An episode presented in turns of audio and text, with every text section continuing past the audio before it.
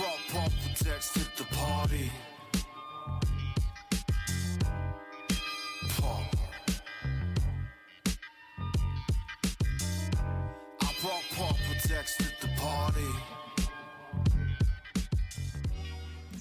All right, welcome everyone. We have a very special uh, podcast today. We kind of just took two two separate podcasts and smashed them together. Um, we've got Julian and I here from the Hexdrinkers, and we have Liam and Brad from PDH Pod. Uh, would you guys mind introducing yourselves to the the Hexdrinker audience, and then we'll we'll do uh, vice versa. Yeah, absolutely. So my name is Liam. Uh, you can find me on Twitter at Pauper Command, and I am here to talk about Pauper EDH with the new cards that have been downshifted in Double Masters.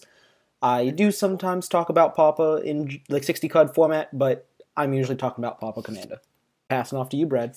All right, right on. Well, I am Brad. I'm Brad Drac V or Pauper B or whatever, whatever you know me by on social media. I came from a 60 card pauper sort of competitive background.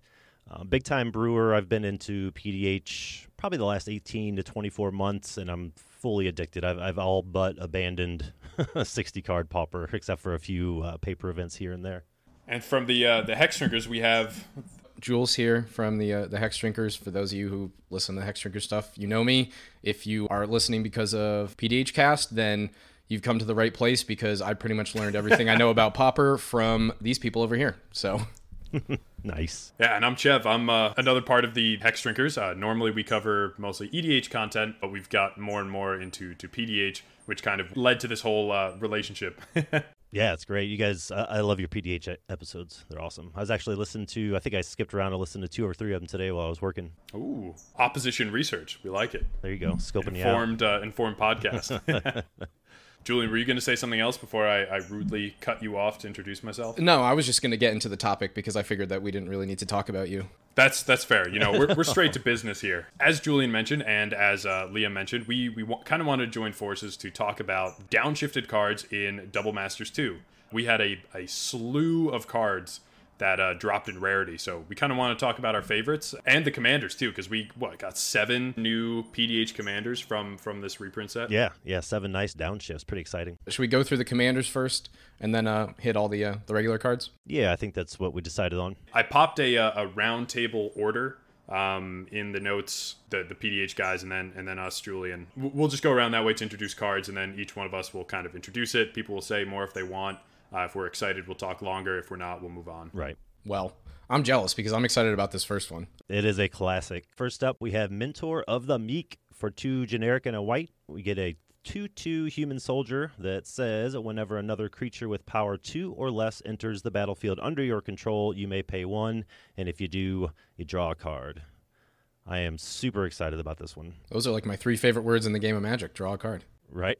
As Julian and I were kind of talking on a uh, a CPDH Staples podcast yesterday, white is is amazing in in removal and its versatility. So even though you might originally be a little bit skeptical of a mono white build, having a commander that will draw you cards for all the weenies you play, all the tokens you generate, because it is specifically non-token or uh, it can be any creature, so it can also be tokens. Right. You can get a lot of power from this, and then you're still in the colors of Journey to Nowhere and Oblivion Ring, so you can still deal with your opponent's threats while creating a ton of resources. Yeah, it doesn't say anything about when you cast a creature, it just has to enter the battlefield. You know, I was shocked to see this one downshifted from from rare to uncommon, and you know, most people won't care that it was downshifted; they'll just be happy it's in more circulation.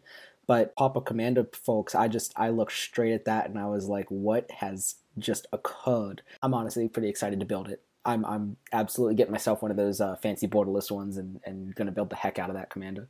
We've also got a bunch more of those in recent sets. Two mana, two one. I think I'm thinking of the one from Kaldheim, but like the white weenies that when they hit the board, you draw a card, and so now you can play one of those, draw two cards off your creatures. Like this is this is beautiful. Yeah, we actually got like you're talking about one of those creatures in like three consecutive sets. It was pretty awesome. Yeah, yeah. yeah, and then just think about setting up some kind of flicker loop. You know, it doesn't even have to be infinite. If you can just do it a couple times, it's it's just going to be insane.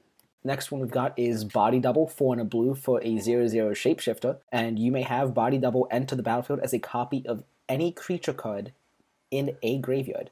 So this one's kind of exciting, being able to copy, you know, the the random things that you've already killed for your opponents. The play pattern seems a little bit off because you want graveyards to already exist. So this seems like a commander that isn't going to necessarily be a, a value engine or something that you build around. It seems like something that is going to be more of a, a tempo control deck, then this is the payoff. Yeah, I agree. I'm trying to think of the juiciest target. I mean, we have some draw and discard in blue itself, right? You know, I'm thinking careful study. So if you just dump like a big, dumb sea serpent with hexproof or something in there. Even like Crusher or something too, you know. Yeah, I would for say, sure, you want to uh, include some of those in your own deck to get in there, but even then, just if you can just hit something awful off your opponents. Pretty excited for it too. I was thinking more of a self mill strategy, but that may get a little out of my control, I may end up losing the game kind of to myself. So I like Liam's idea of more of a tempo style where this is just sort of slam it down when you need it, or it's just going to be your finisher, one of the two. My mind immediately went to all those big serpents we've gotten over the years with uh, cycling. I know a similar self mill strategy, filling it up with with some card draw and then hoping to get in with a commander damage kill definitely a unique strategy. The versatility of being able to target your opponent's creatures as well. I think this can have a lot of fun games. Yeah, solid. Next, we have Graveblade Marauder. Uh, this guy, I believe, was a Magic Origins card. Hits near and dear to my heart. Uh, so we have two and a black for a human warrior. It's a 1 4 with Death Touch. Whenever Graveblade Marauder deals combat damage to a player, that player loses life equal to the number of creature cards in your graveyard. I'm immediately thinking some sort of Voltron thing, right? If we're already trying to uh, drain, we might as well boost this guy up. It's got Death Touch, so it'll be easier to get through. Uh, I'm just trying to think of what sort of self mill other than I guess Corpse Churn is in black. I originally had read it as their graveyard, and if we're doing that, then we can just play control and just kill all their stuff, and then we get extra damage on top. But now that it's our graveyard, whoever's playing it, I need to think a little bit harder. Do you guys have any uh, any ideas? This sounds like uh, Turbo Conrad, like where you're just trying to dump as much of your deck into your grave as possible, and then instead of getting little incremental one chips, you're just doing it all at once.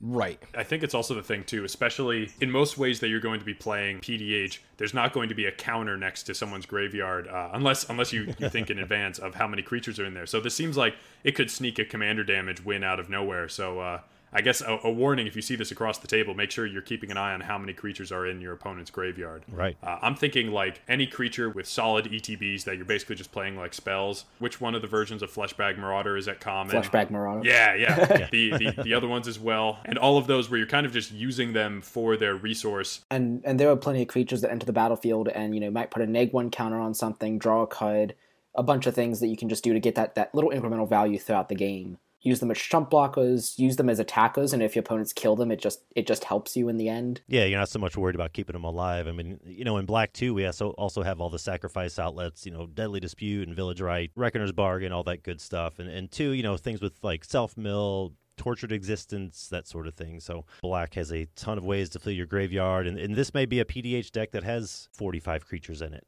You know what I'm saying? just to make sure that you, you have a density, like you were saying, just to get that sort of one shot kill. Probably have to worry about the rogue Bojuka Bog, but uh right.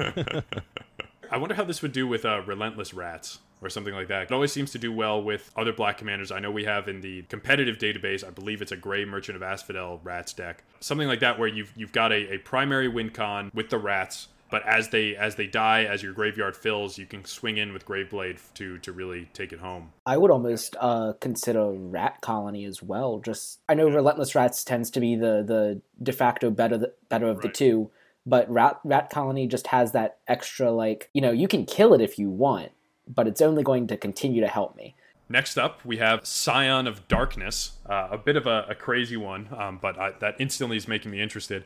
Three black and five for a 6 6 uh, creature avatar, trample, and whenever Scion of Darkness deals combat damage to a player, you may put target creature card from that player's graveyard onto the battlefield under your control. It's also got cycling for three. So immediately I'm thinking I can steal all the ideas Julian thought he could make with Graveblade Marauder before he realized he couldn't read. And so then we're trying to kill all of our opponent's creatures so we can get them back with Scion. This this feels as Eldrazi as PDH can get, and luckily in a color, so you have the most tools available. Uh, this feels a lot like the 12 12, whichever one has Annihilator, but whenever an opponent sacrifices a, a permanent or creature, put it back onto the battlefield under your control. This is definitely going to be a, a fun, casual deck. If you build it too gross, people are going to dislike you immensely, but you're going to have a great time. Yeah, immediately. It's a good way to lose friends, but that's okay. You'll you'll win some games or have fun at least trying. I like this. I, I do like this one a lot. Funny how they gave us sort of three pull creatures from graveyard cards right in a row. I don't know if you want to go like a, a, discard route to just empty all your opponent's hands as quickly Ooh, as possible, okay. and that way you have your selection of you know you have a sort of a buffet of creatures to choose from. But what do you think in there, Julian? Oh, I was gonna say if you go the the mass discard route, that you're gonna be losing friends even quicker. yeah. Um, well, I mean, if you're already on that train, might as well ride it. Yeah, that's fair enough. I mean, like uh, Liam was talking about earlier, there's plenty of black creatures that are cheap and just have ETBs, and a lot of those are like Virus Beetle from Kamigawa. That's like it enters your opponent's discard a card or Discard, something. yep. hmm Play enough of those, just to deprive your opponents of resources. Of course, you have the bevy of excellent black uh, removal spells to just kill things. If you can essentially play Fun Police on the board, get to your eight mana, which is no small feat, but you can get there. Slam your Scion of Darkness, and theoretically, there's no resistance, and then you just immediately take over. You know, using all their tools against them. The scion of Fun Police. I think it's also uh, probably a, a known fact as well, but of course, since it's a combat damage trigger, uh, just remove something right before it deals damage. You could even remove the blocker since it's got trample; it'll just deal the damage anyway, uh, and then you can bring that thing back at instant speed. Yeah, could you imagine if your opponent was expecting to trade and you just remove their blocker and then put it on the battlefield? On the, that, that'd just be awful. Yeah, we're just losing friends left and right. I don't believe there's anything that gives double strike in mono black at common, but can you imagine two triggers? Oh wow, yeah, that'd be amazing. a common extra combat step in black. All right, I think we can move on from the Scion of Darkness to one that'll yeah, yeah. Before we give too many before ideas. yeah before we lose too many friends. We'll move on to Labyrinth Labyrinth Champion. Sorry for three generic and a red. We get a two two human warrior with heroic. That is my favorite magic keyword of all time. Whenever you cast a spell that targets Labyrinth Champion, Labyrinth Champion deals two damage to any target. Of the, I guess, five now commanders that we've seen, that we've read out on the show so far, this feels like the weakest. But it does have heroic, so I'll probably try to build this one first. what do you guys think? I have a few thoughts on this. Obviously, it almost wants you to be that sort of spell slinger thing. We're not doing red blue, and it's not like a gutter snipe where we're getting to deal damage to everyone, so it's not as efficient. Right. But I think if you are doing the heroic thing, and especially if you're utilizing red auras and stuff, you can use that targeted two damage to just remove select blockers and force more of a either a commander damage kill or just a normal combat step kill. I feel like this is just budget Zada. That's a very good comparison. I am really having a tough time justifying playing this over Zada. Oh no, I think if you're looking for that effect, Zada is definitely definitely the top choice. I don't know. I'd say this guy's maybe a little bit more attractive than Zada. I mean, look at those those deltoids. He is pretty ripped. He's shredded. He does not have the same removal magnet attached to him that Zada does. So That's true. True. you know, you, you you could get away with him that way. I feel like that's every Voltron commander. People like don't think about it. You you kill one person with commander damage, and then everyone turns and they're like, oh, well. Oh, it's a problem. Uh-oh. Yeah. It works once. What do you think, Chev? I think that's uh, that. That pretty much sums it up. I am usually not found in mono red, so I'm, I'm trying to figure out like what are what are the cards that I would kind of play around it. Um, A- anything that, anything that says plus N plus N. All right, Liam, you want to take uh, the best color pair next? Uh, I can take a mediocre color pair next, sure. so we have Orzhov Pontiff. It is a one white and a black for a one-one human cleric. This creature haunts, which means when this creature dies, exile it, haunting target creature. When the Orzhov Pontiff enters the battlefield, or the creature that it haunts dies, choose one of the following. Creatures you control get plus one plus one until end of turn, while creatures you don't control get minus one minus one until end of turn. Now, this is an exciting downshift because Haunt is a mechanic we have not seen in a while, and I believe has been commented on by uh, WotC designers that it will not be returning. Right. yeah, yeah, it won't. Partially not because it's a, a bad mechanic; it's it's a perfectly fine mechanic. The issue is tracking. You have you have too many moving pieces. You know, think about the times when, when you have a card that exiles other cards. Where do you put them? Do you put them in exile, or do you tuck them under the card that exiled them?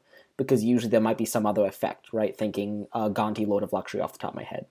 So the issue with Haunt is that when the creature with Haunt dies, it gets exiled. But when the creature it haunts dies, in this case the Pontiff, doesn't go back to the graveyard. It remains in exile. And that makes it tough as a commander because when, when your commander dies, right, you have the option of leaving it there or putting it in the command zone.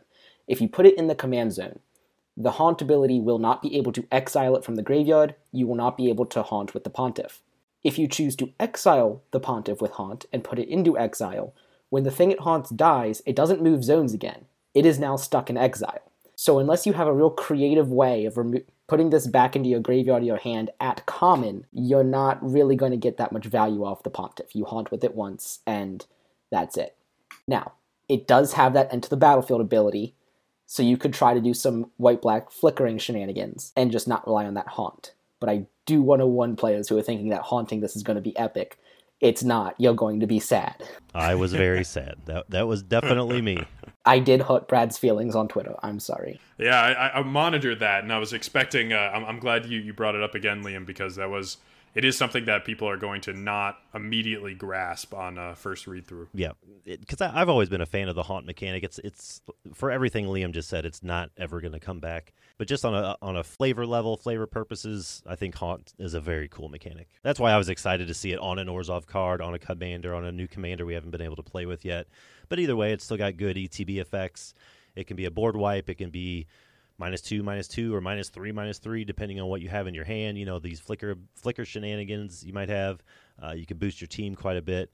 So it's got a lot going for it, even if you disregard the whole haunt thing. I was really excited about it for for that ETB because we don't have a lot of anthems at common. There's very few that are, and they're usually sorceries of like creatures getting plus one plus one until end of turn. And then especially when it comes to removal, you're either dealing with things like fiery cannonade that's like two damage to all things, or crypt rats, or something like that. So this like one-sided board wipe is very nice. I see this as kind of a spell in the command zone. Like I'm not looking to play this early, but I'm looking to play it on one turn, flicker it multiple times, use a sack outlet and one of the like feign death abilities that we find at common a couple times.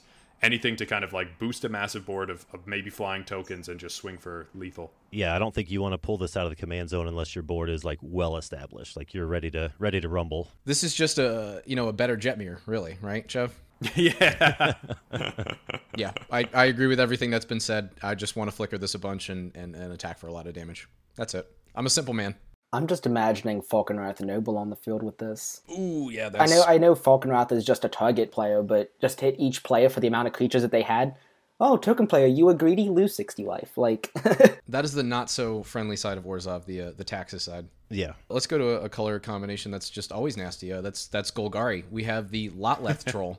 Uh, so this is a creature zombie troll for a 2-1. It's got trample. We can discard a card and put a 1-1 counter on it, and we can also pay a black to regenerate it. This is pretty sick.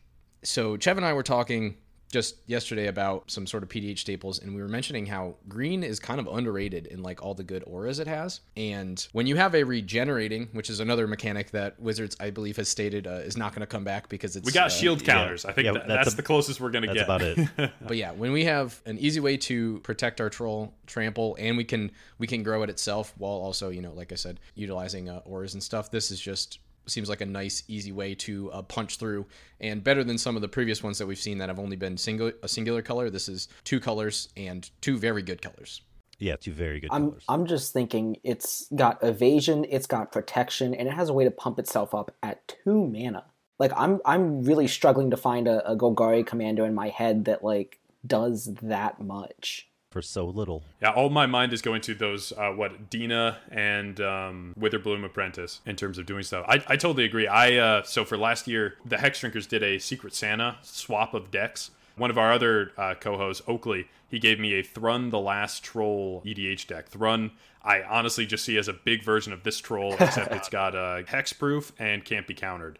But that regenerate ability is what you're using more often than not. Yeah. So having this and a way to kind of grow it within, I'm also really liking the discard for. There's a couple good madness creatures I'm thinking in here, like Big Game Hunter. Grave Scrabbler is a good one. Yes. So you can you can't you can't pull as much of the madness as you can with like a Rakdos Azra Oddsmaker deck, but you can still sneak some out to the surprise of a lot of your opponents. Yeah, and then you could just get them back with Tortured Existence, and you're good to go. Yep. It's a nice duality, right? Because you can you can do the straightforward Voltron thing, but like we're playing Golgari, we're playing the Rock. Like it's it's just a mid range deck at heart, so you can grind all day. I love it. Well, I believe that's it for the new commanders. Should we should we talk about the real meat and potatoes, the stuff that's going in the 99? I think we should. If you don't want one of those seven, we've got uh, we've got plenty more cards that, that you can can kind of play with. Starting off the commons, I'll I'll, I'll jump in since I uh, was gypped in eighth Aw, uh, commander to talk Boo-hoo. about. I know. Instead, I have to to talk about Militia Bugler, three mana, human soldier, two three, vigilance, and when Militia Bugler enters the battlefield, look at the top four cards of your library. You may reveal a creature card with power two or less from among them and put it into your hand, but the rest on the bottom of your library in a random order.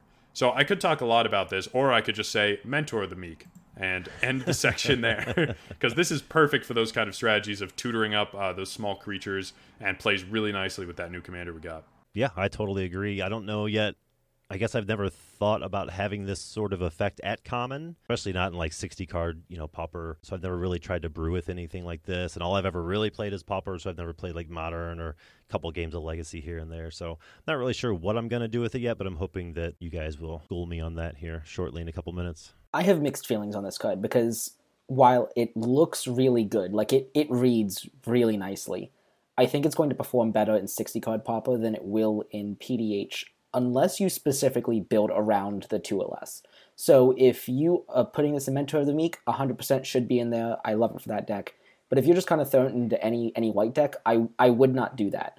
I have played plenty of draft decks where Militia Bugler just reads enter the battlefield, look at the bottom four cards of your library. The Augur of Bolas problem. Every time. I think unless you're really strictly building around it, I don't think it'll be that fantastic.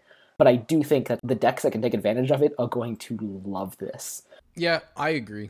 Top four is nothing to snuff at. That's that's impulse, and there are a bunch of smaller creatures, especially in PDH, but Top four is still really good, but you need to have the density. it's a non-negligible deck building concern.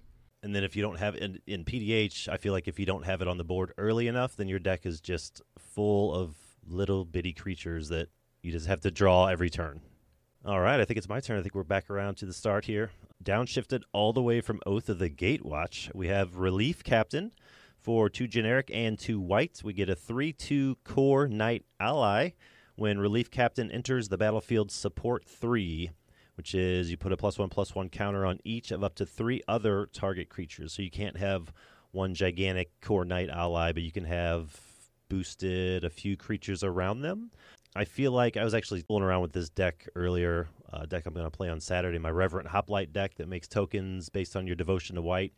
I think I may try that this card in there, strictly for the devotion, uh, maybe for the plus one plus one counters. But outside of that, I'm not super excited to brew with this one. What do you guys think? I definitely think it's it's very situational, um, kind of like uh, Liam was talking about mi- militia bugler. What's coming to my mind is uh, Hamza, uh, the legend from Commander Legends, the first one, which of course uh, creatures cost X less to X generic less to cast, where X is equal to the number of creatures you control with one one counters. So it's this interesting deck where you're distributing one one counters as much as possible across your entire board, as opposed to anything big for maximum benefit.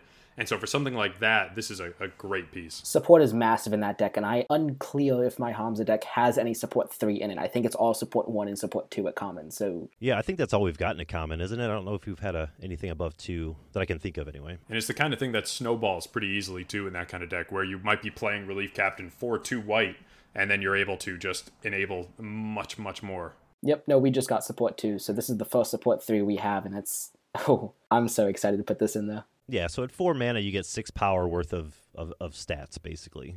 No, at two that's pretty- mana, you get six power worth of stats. Yeah, I guess it could be two mana. Next, we've got Advanced Stitchwing, three blue blue for a three four zombie horror. I believe this is coming to us from Eldritch Moon, flying, and it has two and a blue. Discard two cards. Return Advanced Stitchwing from your graveyard to the battlefield tapped.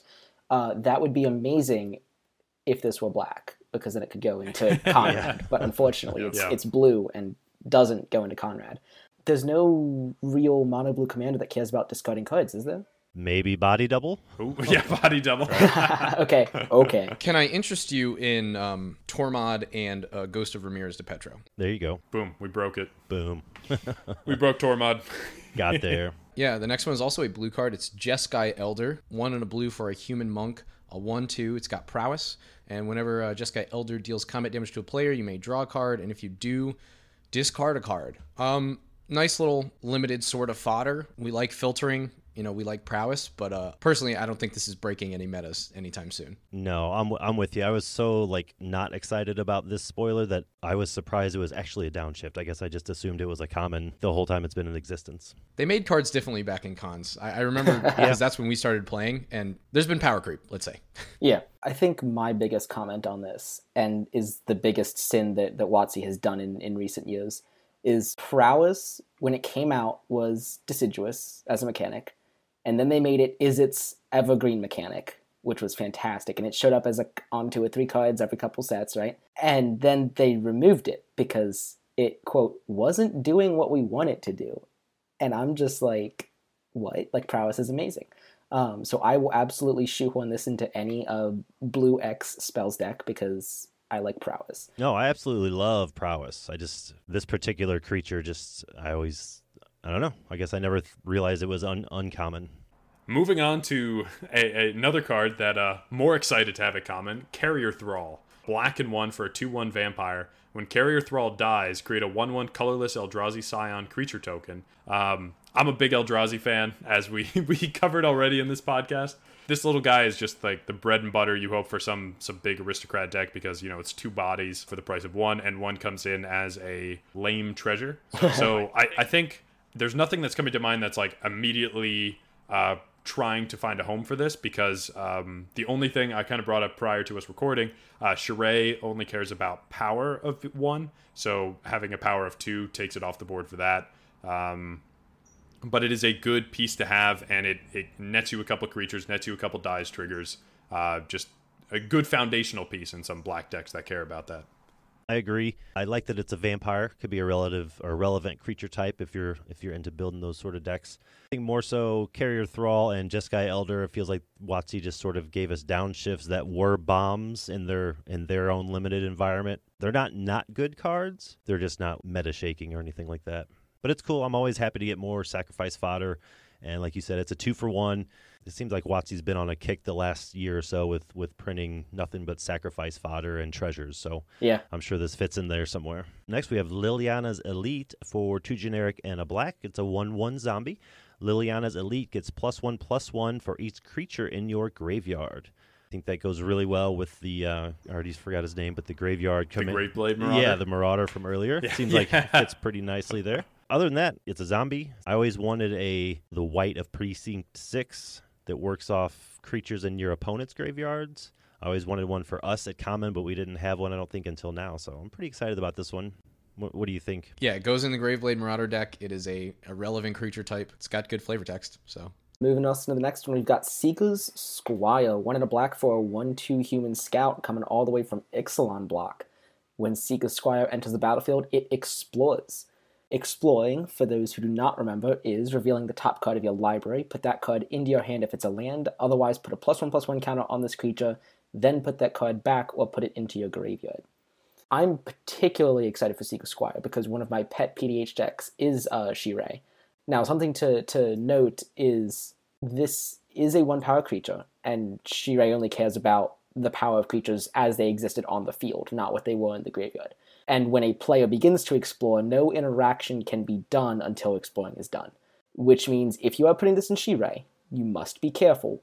You get that into the battlefield, it explores on the stack, and then you immediately sacrifice the Squire.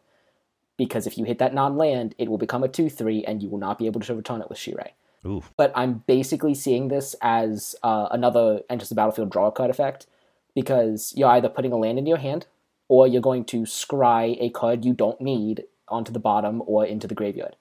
I'm still looking for the the right repla- uh, replacement for it, uh, but I should hopefully have that by July 8th. Yeah, I mean it, it's a small little black creature that does a thing on on ETB. I think the best place for it is going to be decks that can really abuse that trigger. Other, so I think it's it's really it's it's Shirei or bust for Seeker Squire. yeah, that sounds about right.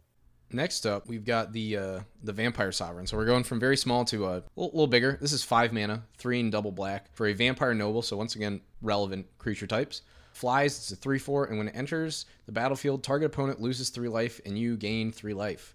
This is a limited card. I, I, I don't really want to play this, I'm not going to lie.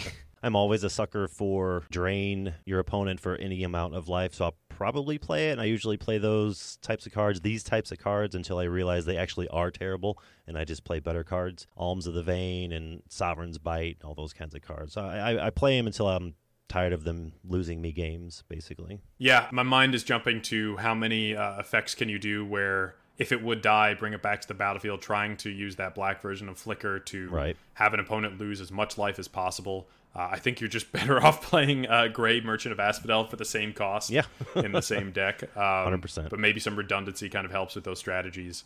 I think it's I think it's an okay card, but it's a little lacking.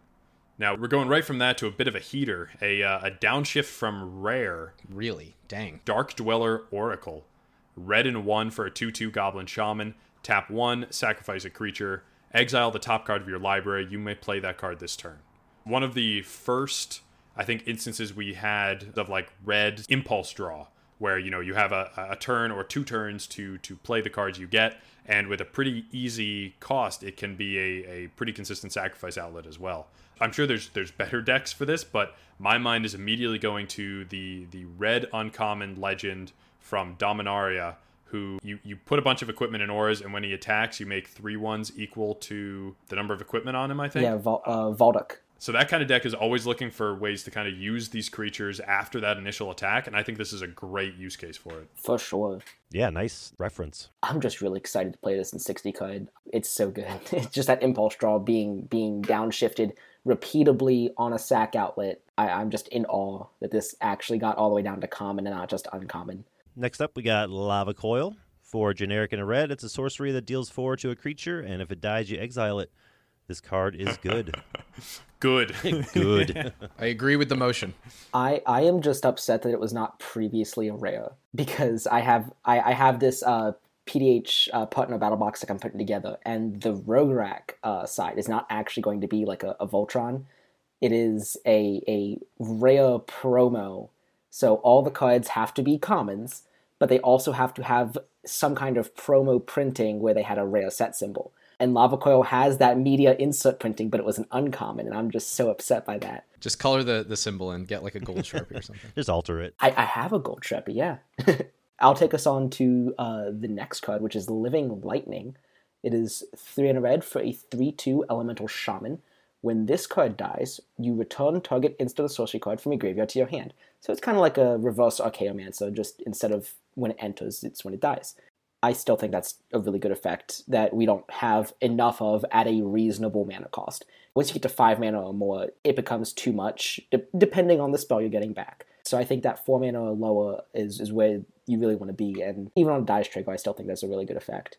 I'm looking forward to shoehorn this into the eventual uncommon Chandra deck that I build. Yeah, wasn't um, Ardent Elementalist? Wasn't that isn't that five mana? I think. No, that one was a. Was it four? That one was four. Yeah, there's a, there's a five mana one from sets long far past. but- Yeah, Revolutionist or, or something like that. Yeah, yeah, yeah. Living Lightning does work well with Dark Dweller Oracle, so got there, got him. Oh my god. the combo. I wasn't interested, and now I'm very interested. What if you sacrificed the Living Lightning to the Dark Dweller Oracle, getting back your Lava Coil? oh god. And then you cast it with uh, this next card on the field. So this next card, right? This next one, Dark Dweller Oracle. We were like, we're excited to play that in, uh, especially in 60 card. Lava Coil said it was good. Uh, you can say both of those things about this card. Uh, it's Monastery Swiftspear. Ayo. Singular red for a human monk, one two haste and prowess. This thing has done a lot of damage to people over the uh, you know seven or eight years that it has been legal in formats. And it's earned it. This is a it was a standard staple. It is a modern staple. I, I think it even gets seen play in Legacy. I think this is actually going to mostly sign shine in 60 card Pauper, where you can play full play set of these and just have. Uh, you know, full play sets of the most efficient draw and obviously lightning bolts style effects, and just go fast. Yeah, absolutely. I think Pauper Burn just became a turn three deck. Oh, we're just playing modern now. It's fine. Thanks to its uh, Valentine Secret Lair printing last year, this card will be going in my Rogue Rack half deck. I, I am so looking forward to this deck in 60 card and in just PDH because you know it's prowess. It's it's gonna be good. Card's good. Yeah, I think that's I think that's all that needs to be said. Kind of jumping similarly, Pirate's Pillage, a, a sorcery for a red and three. As an additional cost to cast a spell, discard a card, then draw two cards and create two treasures. Pretty much a bread and butter uh, infrastructure card. Plays a little extra nice in red black madness decks like Azure Oddsmaker because of that discard trigger, but drawing two and creating two mana as well is just a, a pretty good effect that you might want in in red. And then of course we have from Baldur's Gate that new Reckless Fireweaver as well. So if you're trying to do any sort of shenanigans with treasures and dealing damage equal to artifacts, uh, it's got a little bit of good synergy in there as well. Yeah, we seem to have a handful of these effects, sim- similar to these effects lately, with like big score and unexpected windfall and all that sort of stuff. So, One word. Good. Dargo. oh, there you go, got there. I say, well, this is going in uh, Captain Vargas uh, because that deck is all the cards have to uh, come from the Ixalan block or I have Ixalan art. Uh, so I get a little bit of Commander Legends there. So I'm excited this is a downshift from Uncommon to be able to put in that deck. There you go. We're just filling out decks left and right, aren't we? Oh, th- this set was just in like every one of these commons has a deck it's going into. It's fantastic. Amazing. Alrighty, up next we have Purphoros's Emissary. For three in a red, we get a 3 3 Ox, an enchantment creature Ox. With Bestow for six generic and a red, it becomes a uh, an aura if you cast it for its Bestow cost. Otherwise, it has Menace, and if you cast it for its Bestow cost, the enchanted creature gets plus three plus three and has Menace. I'm a sucker for auras and enchantment creatures and all that stuff, but I've I've never fallen for the bestow cost being through the roof like that. I'll probably never cast that. But I don't I don't mind a four mana three three that's an enchantment. You know, if I'm working on those kind of synergies, I don't think it goes in every single red deck. I'm trying to think of any red deck that uh, that would, and so my mind is going to like a red white deck maybe. Maybe red green with like ancestral mask or some, something crazy. You know what I mean? something wild. Okay, yeah. I do think it has merits in in Valduk because it gives him plus two plus three and menace. I mean, the bestow cost is through the roof, and you have to think about that. But you know, Valduk being a removal magnet, having an aura in that deck that doesn't immediately get removed when Valduk does seems pretty good, especially giving him a relevant keyword and one heck of a boost. I always forget that bestow works that way. Just like, oh, uh, well, I, I'm still here, I guess. Yeah. That's why the cost is so much because you're already looking at a four mana three three menace creature, but you get that extra benefit of it's temporarily an aura until the thing it's enchanting goes away. Uh, next, we have Experiment One, which is drawing a lot of interest. It is a single green mana for a 1 1 human ooze. It has Evolve, which says whenever a creature enters under your control, if that creature has greater power or toughness than this creature, put a 1 1 counter on this creature. And you can remove two plus 1 plus 1 counters from Experiment 1 to regenerate it. It's definitely going in my Hamza deck, but I'm not sure if it's going in Mowu, just because it doesn't have a way to protect Mowu. That's fair. I think the card's good. I've literally never played with it. I think I had at one point the precon, the commander precon that this came in, but I don't think I ever actually played a game with that precon. So, needless to say, it does look fun. I think it'll make small waves, maybe ripples in 60 card pauper and like Stompy or something like that. I'm just glad they reprinted it with the promo art. Wait, sorry. Do you mean the inferior art? Oh, oh, this is gonna start fights. The other one's more fun though. The like, uh, or at least okay. So we're we're looking at a human ooze, but this thing looks like a fish guy. Where's where's my fish type? But it's it's also Simic, and Simic humans all have some kind of mutation or modification. So you gotta you gotta. oh, I thought that was the ooze part. well, that is the. You, do you see his legs? He's got like eight of them. So you're saying he's part octopus then? That's we got some ooze. octopus in there as well. Anyway, what do we got next, Julian? Yeah, I was gonna say experiment one is cool, right? I- I think it'll be good in 60 card personally. It'll punch hard, but this card just always punches hard. Uh, this is actually one of the cards I'm most excited for. It's a Gnarlback Rhino, two and two green for a, a Rhino four four. It's got trample, and whenever you cast a spell that targets it, draw a card. So it's got that pseudo heroic. And don't get me started on the fact that like Wizards just doesn't print keywords in sets that don't have them as a mechanic. It just it really bugs me. It, it bugs me too. I just want my most efficient Scryfall searches, okay? But this is a sit card. 4 4 with trample is nothing to shake a stick at in a format like PDH. And being able to play it, because I believe previously it was an uncommon, now being able to play it at common in a deck that can have multiple colors, a green blue deck, a green red deck where we're, we're casting pump spells and stuff. That's interesting way more than having this as uh, the commander. And I don't know, it provides a very real card advantage for a rock of a card. Yeah. Satyr Enchanter is salivating a little bit. All right, sounds like that's the the silence of good. Good. What else is good is Might of Old Krosa. Oh my Got God. that at common now. One green instant. Target creature gets plus two plus two until end of turn. If you cast this during your main phase, gets plus four plus four instead. Chev, just target Gnarlback Rhino. Hit you for eight, draw a card, boom. They're just printing combos. I'm just looking forward to the uh, 60 card infect implications. Oh, God. That's horrifying. Oh, why did you say that? Oh no. Once an hour, I think he's legally obligated to mention infect. I don't know if you know this about me, but but my favorite three mechanics: infect, storm, and affinity. So So you have a lot of friends, is what I'm hearing. uh, no, I have no friends. then do we have the new commander for you? He, he looked at the storm scale and he was like, "What are the tens? I want those ones. What are they never gonna reprint? All right, so what's the consensus? Card good, oh yeah, Good. Reasonable. card reasonable. I think it's a 60 card card. I, I'm generally not looking to play combat tricks in PDH. All right, next up we have a human warrior. It's Tusk Guard champion. For two and a green, we get a 2 3 with Outlast Green, which means you can pay a green and tap it to put a plus one plus one counter on this creature. And you can only do that as a sorcery. But it also says each creature you control with a plus one plus one counter on it also has trample.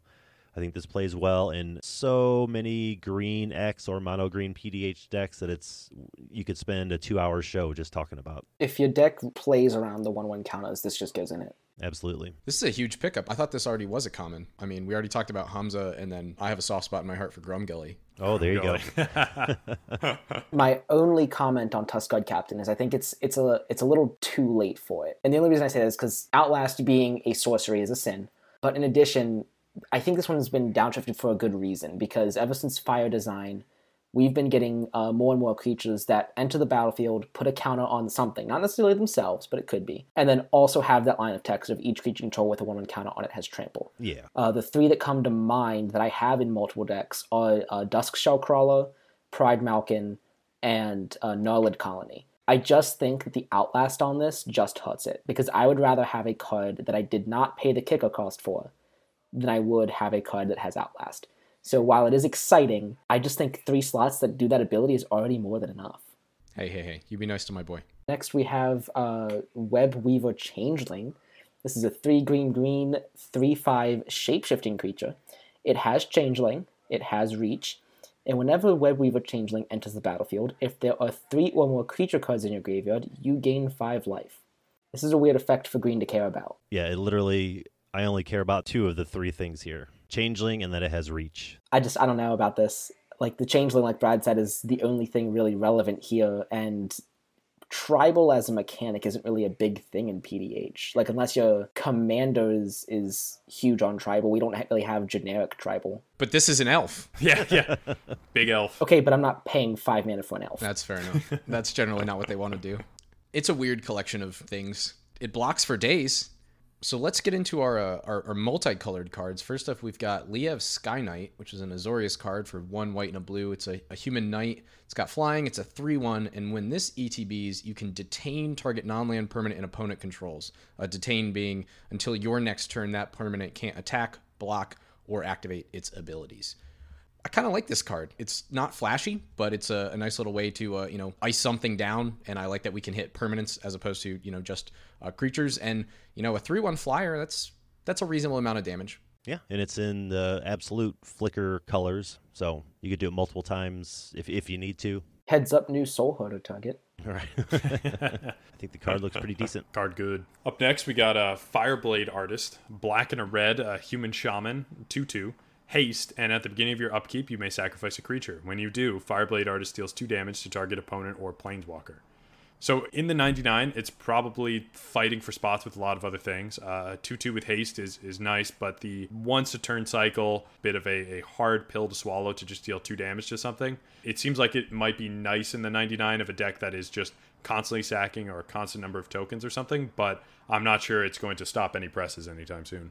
Yeah, I'm with you. We were just talking about the one or the Oracle from earlier. It seems like WotC is either downshifting or printing so many new sacrifice outlets that do things on their own that are so much better than this mm-hmm. effect of doing two damage to whatever. You know, I know this is a downshift, but if it was two damage to each opponent, then we might be having a different conversation. You know what I'm saying? Right, but right. as it is, you're right. It's probably going to fight for spots in the 99. That's about all I can say for it. It is another sacrifice outlet, but the timing is kind of awkward. I agree entirely that this is going to fight for a spot in the 99 in, in pretty much every deck I can think of, except for my Juri deck. All the Commander Legends uh, legends, I build them around uh, cards that are thematic to their plane. Some of these yeah. legends, like Captain Vargas, only get to really pull from two sets: the Ixalan block and uh, Commander Legends. But Juri gets to pull from three Ravnica blocks, and Fireblade Artist was an uncommon in Allegiance. So now that's been downshifted here, it's now going in that deck. and try to think off the top of your head how many common sacrifice outlets are in the three Ravnica blocks. Yeah, there's two. So Fireblade Artist being a third one is is is nice.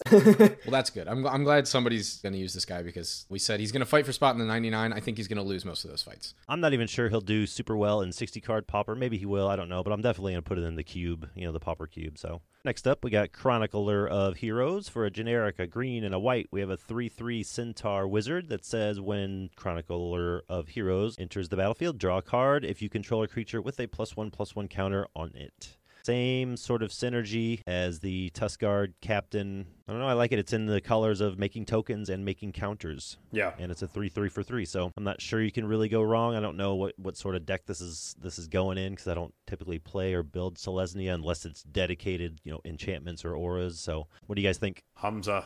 I think the things that excite me about this is that whenever I see a card that's not like blue or black that says draw a card at common, I, I get excited. Also, we've talked about this for a lot of creatures, but it's in the colors of white. We can do flickery things, and it doesn't say a different creature. If you have one creature and you flicker this three times, that's three cards. So I'm only sad it's from Theros and not tokyo Can't put it in Hamza. that'll do it. All right, next up, Call to the Feast. It is uh, two white and a black for a sorcery. Creates you three 1 1 white vampire creature tokens. And they also have lifelink. Yep, I love it. Everything about it. Yeah, it's a very good rate for tokens. You know, a relevant creature type token with lifelink. Commanders like Minthara that boost your creatures quote unquote permanently love it. Any sort of anthem effect. Yeah, so I'm definitely on board with this. Uh, Julian, is it Thalisse, the Commander Legends one that's like Yeah. create spirits equal to the number of tokens you made this turn? I was just going to mention that. I did have a Thalisse deck for a while, and this is Oh, like nice. an auto include in that deck. It's also really good with the next card, Cartel Aristocrat. Yeah. For for a white and a black, we have a Human Advisor, a 2 2. This is a free sacrifice outlet. Sacrifice another creature. Uh, Cartel Aristocrat gains protection from the color of your choice until end of turn. Now, obviously, we can protect the Cartel Aristocrat, right? I'm sure they're going to pay us a lot of money. Uh, but really, we just love being able to sacrifice creatures for free. There's a lot of things that proc off that. Yeah, a ton of things. A ton of cool things. That is for sure. No Orzhov bias whatsoever. No, no, none at all. I don't know what you're talking about. Yeah, I think this is just huge because it's another free sack outlet. There's really not that many, and this is a notable one. And you don't have to wait for something to target the aristocrat. If I want to sacrifice three creatures in one turn, I'll give her protection to white three times, or red, white, and blue, or, or whatever. You can just do it. You can really flex and just like sacrifice like three or four creatures and just be like, I'm just hitting you for two, and you just you just can't block. Pretty much. All right. Up next, we have a Bloodwater entity, a one blue red uh, elemental 2 2. Flying, prowess. When ETBs, put target instant or sorcery card from your graveyard on top of your library. You're paying one less for a Archaeomancer that puts it to library, so that's a little bit annoying. But having a flying prowess creature in the colors that you're most likely going to be playing a ton of instants and sorceries, I feel like the recursion is almost just like an extra benefit to a creature that is going to be hard to block and will swing for a lot of damage. Yeah, absolutely. You know, you're in the colors of heavy draw. Even in red now, we got a lot of draw spells, but mainly blue draw. So even if you do have to put it on top of your library, it's not like you won't have access to it that same turn. It is notably the best uncommon from Hour of Devastation having that prowess ability. Yeah, I was literally about to build this as a commander like two weeks before Double Masters was spoiled. One of my favorite things about going through a lot of these reprints, specifically the creatures, are they are creatures that are interesting and good, but they just compete with slightly better versions of themselves at uncommon. So mm-hmm. now that we have them at common, I can put this in my crackling Drake deck, right? Which Right, I would argue is probably the best red blue instance and sorcery sort of thing. But now we just have Bloodwater Entity, which synergizes, gets us something back, has prowess itself. I can just put it in there now instead of having to worry about those two conflicting. Before you had to have a Bloodwater Entity deck or a Crackling Drake deck. Now you can have them both. Exactly. All right, next up, if Monastery Swift Spear didn't almost set Twitter on fire, this was this was the runner up because they were both pretty much spoiled at the same time. Izzet Charm? Just a blue and a red, we get an instant that says choose one, counter target non-creature spell unless its controller pays 2. Izzet Charm deals 2 damage to target creature or draw 2 cards then discard 2 cards. This card is very good. I'm really bad at gauging these sorts of cards for PDH specifically, but I know this is going to do some serious work in 60 card uh, Pauper. What do you think, Chev? Completely agree. I, anytime a card has more than two modes, it's it's going to be a very powerful effect to have. And when you've got like Spell Pierce attached to a Shock, attached to a, a Draw 2, Discard 2, this, while it's not going to win any awards by itself, I don't know of, of any blue-red deck that wouldn't want to play this card with that versatility uh, attached. As the uh, resident Izzet player of the PDH pod, I will say that uh, this is in fact good. Card good. We'll be going in every Izzet deck that I have that the card pool allows. I am shocked. I knew at some point the the original Ravnica charms would be kind of power crept a little and, and a couple might be downshifted, but I did not expect the first one to be Izzet charm. Yeah, right. the the one in my head that's like probably going to be the last one to be downshifted if ever is going to be Boros charm because that indestructible effect is just really good. But like I had Izzet charm as like number eight, number nine to be downshifted, and it being number one is just it's crazy. Starting strong so they can sneak the rest in. They're going to see if Izzet charm breaks the format in half, and if it doesn't, they're going to downshift the rest, right? I mean, between like Izzet Charm and Bloodwater Entity and Monastery Swift Spear, they basically downshifted us a whole deck almost. Very heavy-handed of you, wizards. They're like, this is what we want you to play in blue red.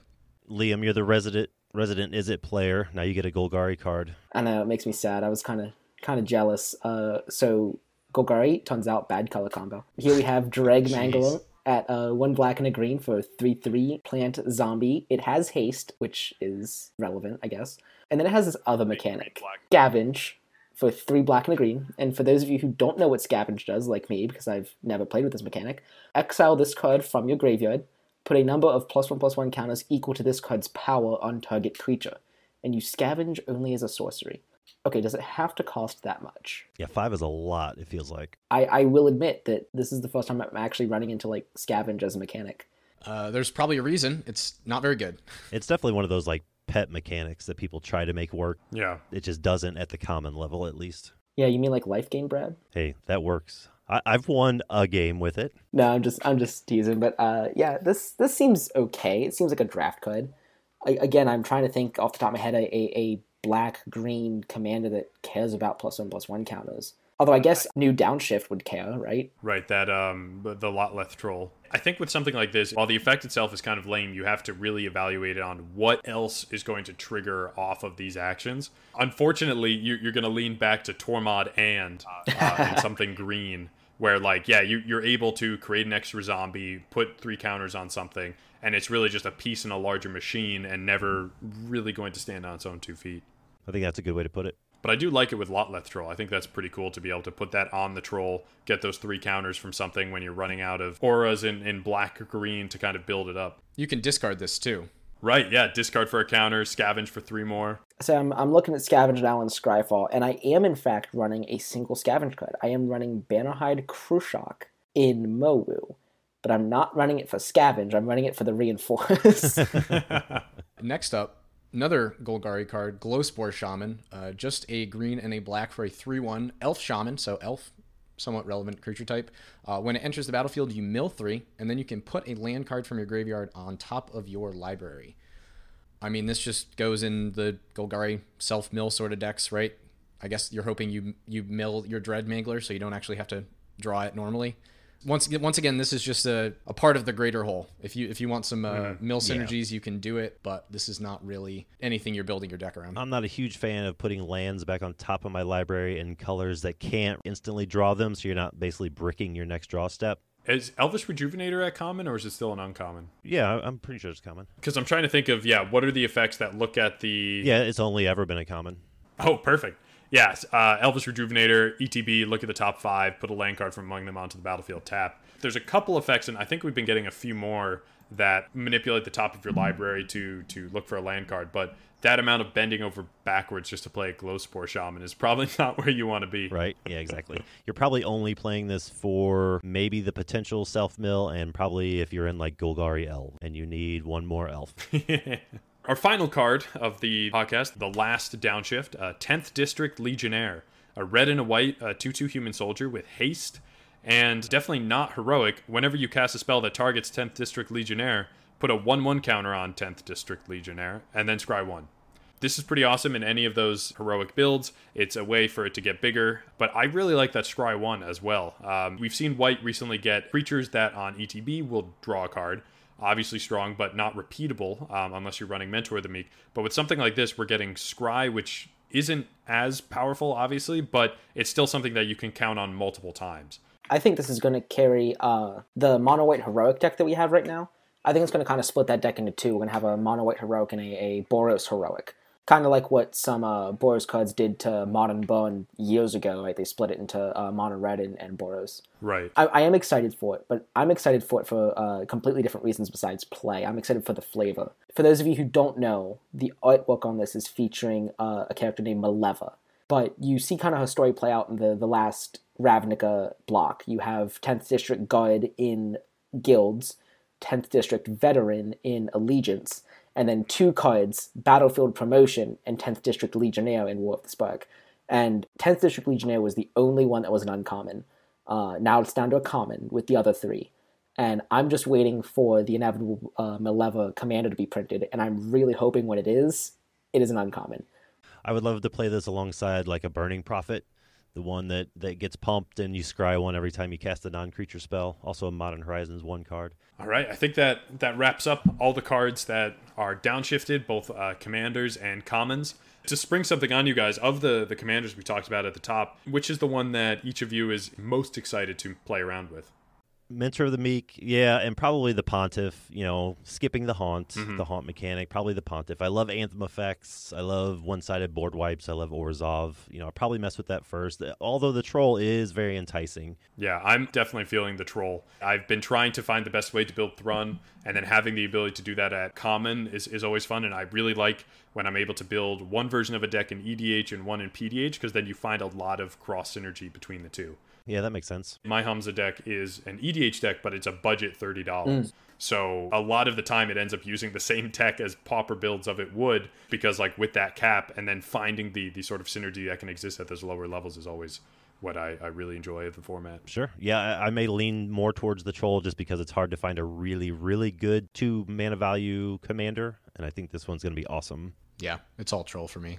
Like, I. I like black and I like green, and this is a like you said, this is a very efficient commander. So All troll pod when eventually, Just building off what you said, Chev, uh, just about the Lotleth Troll and your, your comparison to Thrun, I think people just need to take a look at their EDH decks and just kind of separate out all the commons. You will be shocked how many are in your deck because a lot of people, when I'm introducing like my playgroup to PDH, just don't understand it. They're like, how can I play at that power level? It's so slow. It's so bad. It's you know, it's it's not what I want to be playing. And I challenge them, and they pull out like 20, sometimes 30 cards that are commons. It's like you just don't realize any Hexdrinker listeners who are, who are you know side eyeing PDH and are wondering why they're doing this episode, take your favorite commander deck and just count the commons. The other thing is that I mentioned this earlier, but like you know, a lot of times people are like, "Oh, I don't want to use like all this draft chaff." I'm like, "Have you seen the average common nowadays? Right. It's pretty darn powerful." Right. we have Swift Spear. What are you talking about? What what what were the uh, the the big one? Um, I saw uh, Liam. You were you were super excited about it for Baldur's Legend. Uh, Deadly Dispute, Yes, a common that's up to how much now again? I think it's like three or four bucks again. Oh, it's dropped down significantly. Right before Commander Legends came out, it was pushing five dollars. Now they're about a buck a piece, I think. it's just insane. Play more PDH. These are some good cards for PDH. This has been the the PDH crossover Power Pod name pending. Thanks so much for listening, everybody, and good night. See ya.